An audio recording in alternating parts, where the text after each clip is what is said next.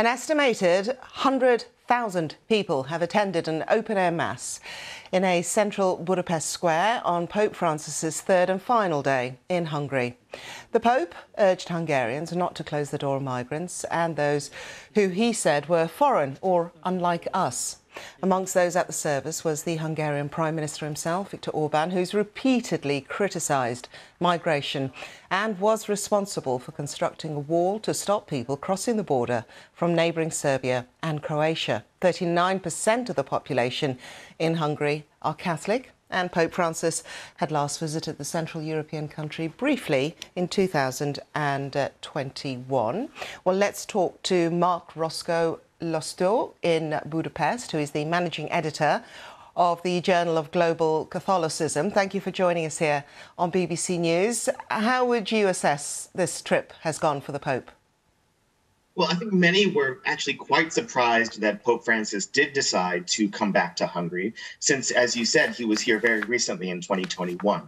Uh, the Pope, uh, I think, really has a special pastoral concern for Hungary because, as you mentioned, Prime Minister Viktor Orban has led the country and is currently leading the country, including its Catholic Church, in a very nationalist and xenophobic direction.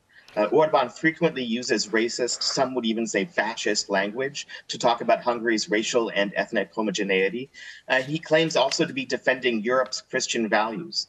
Uh, the two men, Pope Francis and Viktor Orban, have in the past clashed repeatedly over these claims.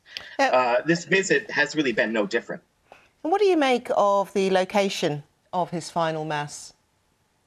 Well, certainly Pope Francis was seated right in front of Hungary's parliament building, uh, which is the seat of political power uh, in Hungary.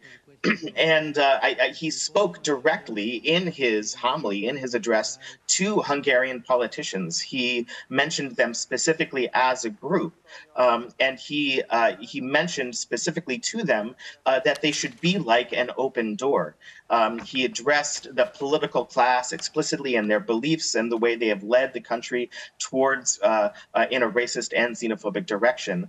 Uh, but then, in a very dramatic moment, he actually departed from the official Vatican text of his homily, and he repeated uh, again that exhortation be like an open door. And he even took his pages and he thrust them up and down uh, the pages that he was reading from for emphasis. So clearly, he wanted Hungary's politicians and especially Viktor Orban to hear that message clearly and directly. How sad and painful it is to see closed doors, he said. The closed doors of our selfishness with regard to others.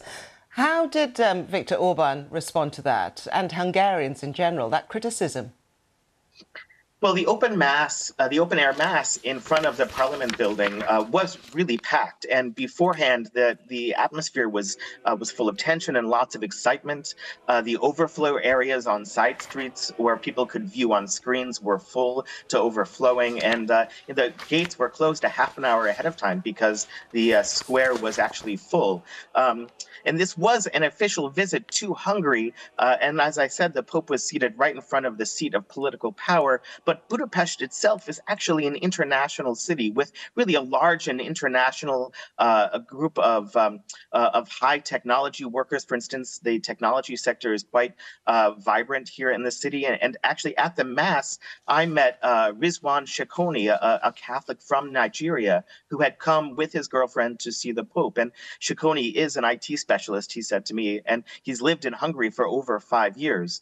Uh, he praised the mass for being both solemn and and exciting, but also called the political situation in Hungary tough, in particular the government's immigration policies. Okay. Um, I do have to say that my read of the crowd in general, the crowd did actually seem disappointed, I have to say, by the Pope's message during his homily. Uh, when he spoke those words, be like an open door, there was really no response in the crowd. And then afterwards, uh, there was very light applause, uh, despite the fact that beforehand people had been cheering and even even waving at the screens when the Pope appeared on them as he was approaching uh, uh, the site of the open air mass. So it was really eye catching, actually, to see such a muted response from the crowd and lukewarm applause, really. That's fascinating. Uh, Marc Roscoe Loustau, thank you very much for that assessment and your time. Thank you. Thank you.